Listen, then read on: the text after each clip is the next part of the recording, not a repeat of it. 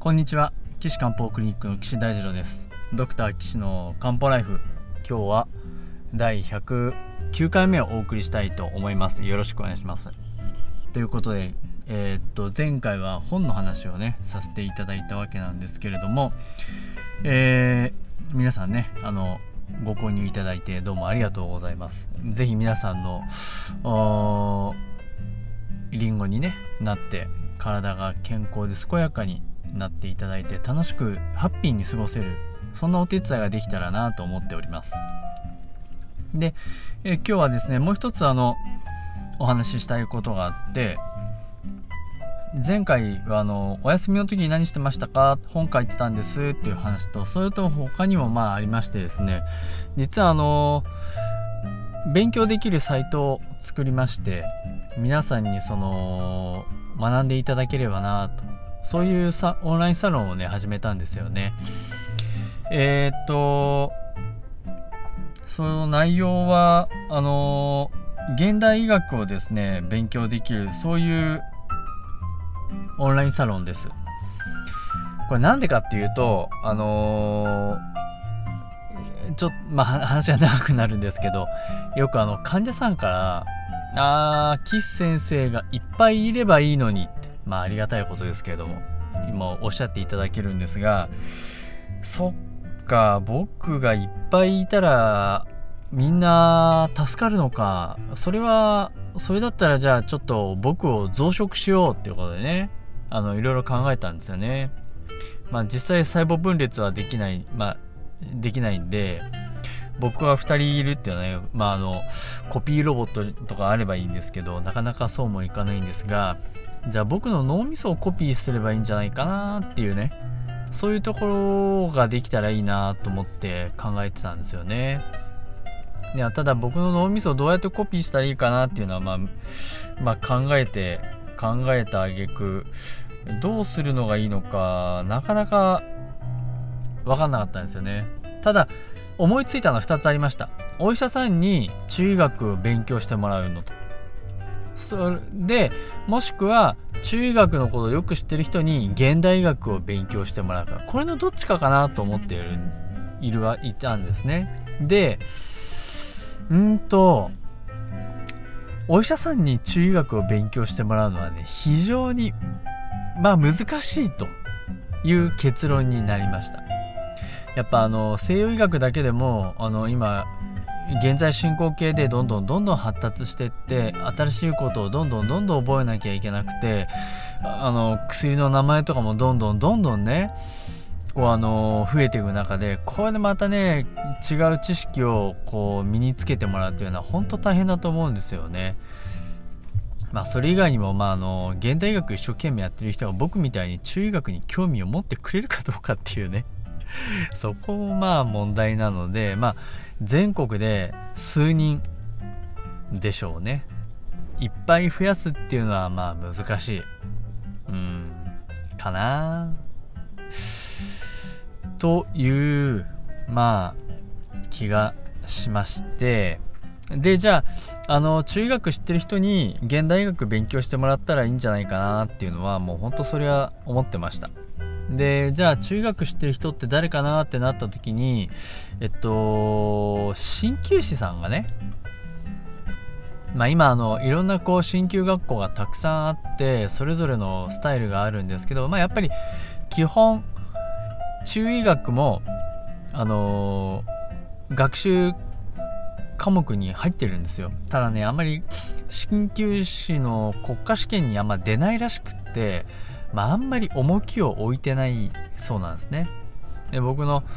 あの鍼灸学校の先生の知り合いにねそういう話聞くと中医学はもうほんと触りだけであのほとんどは体の解剖と現代医学的な鍼灸の解釈と主義の勉強ですっていうことらしいんですよ。まあそっか。でも知らないよりはいいよなと思って。で鍼灸師さんね僕何が一番いいかっていうとあの患者さんにすごい密なんですよね。まあ今あのコロナの関係で密はちょっとあれですけど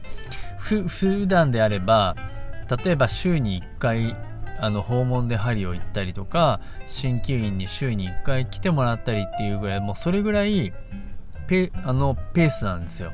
だからすごい患者さんのことをすごくよく観察できるんですよね。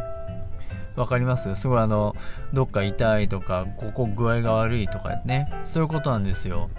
でしかもあの皆さんご存知ないかもしれないですけど鍼灸師さんって手足が痛い腰が痛い首が痛いだけじゃないんですよ。中医学で言えば。わかります？まあまあ僕もあのいろんなこの質問にねずっと答えてきましたけど鍼灸治療って例えばお腹痛いとかあのお通じがとか月経がとかあのめまいがとかそういうこうむくみがとかえそんなのを鍼灸で治療できるんですかっていうことまでみんなで面倒見てくれるんですよ。すごいんですよ。何かしらやりがいやることができある。鍼灸師さん。すごいんです。しかも今も言いましたけどすごい密じゃないですか。週に1回とか週月に23回とか会うわけでしょ？じゃあそこをさあのお医者さんはどうよってなるわけですよ。お医者さん1回行ったら「はいじゃああお薬3ヶ月ぐ出しときますね」とかねなるじゃないですか。でそうすると患者さんもなんか具合悪くっても「ああお医者さん具合悪いけどお医者さんの予約3ヶ月後だからあと2ヶ月我慢しよう」とかそうなりますよね。でもそれじゃあ2ヶ月後来てあの時こうでしたって言われてもお医者さんも困る。で患者さんも予約が2ヶ月3ヶ月後だから行っちゃいけないんじゃないかって思ってる。なのでなんか起こってから病院に行くまでっていうのがねすごいタイムラグと障壁がある。でしょ？皆さんそう思いません？なんかちょっといつも血圧の薬飲んでるからじゃああの病院行ってお腹痛いの見てもらおうとか。そういう人あんまりいないんですよね不思議とね。その時に来ればいいのに。そういえば先生1ヶ月前にお腹痛くて下痢になっちゃいましたね。その時来てお願いだからあいい先生はねそう思います。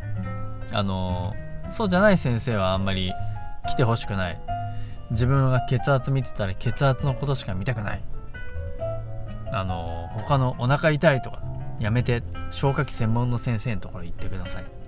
腰痛いです、うん、じゃあそれ整形外科で腰見てもらってね。僕じゃないよみたいになっちゃうんですよね。うんだからそこ行くと鍼灸師の人ってあのー、週に1回とか週に2ね週に2回とか会ってるからなんか異常があった時にあの発見しやすいんですよ。すごいですよね。本当に。もう最高なんですよ。でしかもそこに対して何かしらやりやる技術を持ってる。直して痛いの治すとかね。辛いことをこう取ってあげる。針でできる。そうなんですよ。鍼灸師さんすごい。だからそんな鍼灸師さんが西洋医学の知識を得てね週に1回とか週に2回とかあの皆さんの元に来てくれたらすごいでしょ？ね頼りがいがありますよね。腰が痛いんです。いや腰が痛い時はこの検査とこの検査とこの検査をしてこういうだったらヘルニア。このこれだったらえー、圧迫骨折。これだったら、えー、腎臓。ね。そんな風にみんな見てくれてでももし腎臓だったらこれこれこうでこうでこうでこうだから赤いおしっことか出てませんか？あ出てないよね。ここトントンしても会いたくないですよね。でこの検査したらあこれはヘルニア。かもしれない。うん。そうするともしヘルニアだった場合にこれぐらいこの程度のヘルニアだったらこういう治療をしてこういう治療をしてこういう治療をするとこうなりますよ。えー、言い方悪いですけどまあ湿布が出て様子見てもらうだけかな。整形外行ったらね。みたいな感じになるわけじゃないですかきちんとね西洋医学のことを知ってれば。だからね何かあった時にすぐ相談できる西洋医学も知ってる鍼灸師さんがめっちゃ増えたらイコール僕の分身になるんじゃないかなっていうふうにこれはね考えたんですね。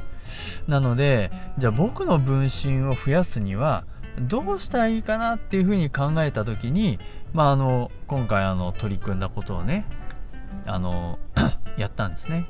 ということでこの何をやったかっていうのはじゃあ次回ね詳しくお話しさせてもらおうかなと思いますのでまた是非次回お聴きください。ということで岸漢方クリニックでは あのいろいろな相談をお受けしております。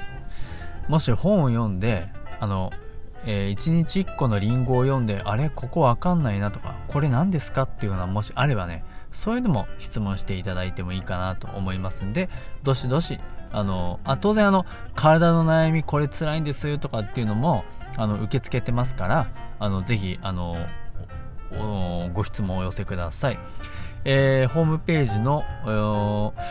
えー、質問欄質問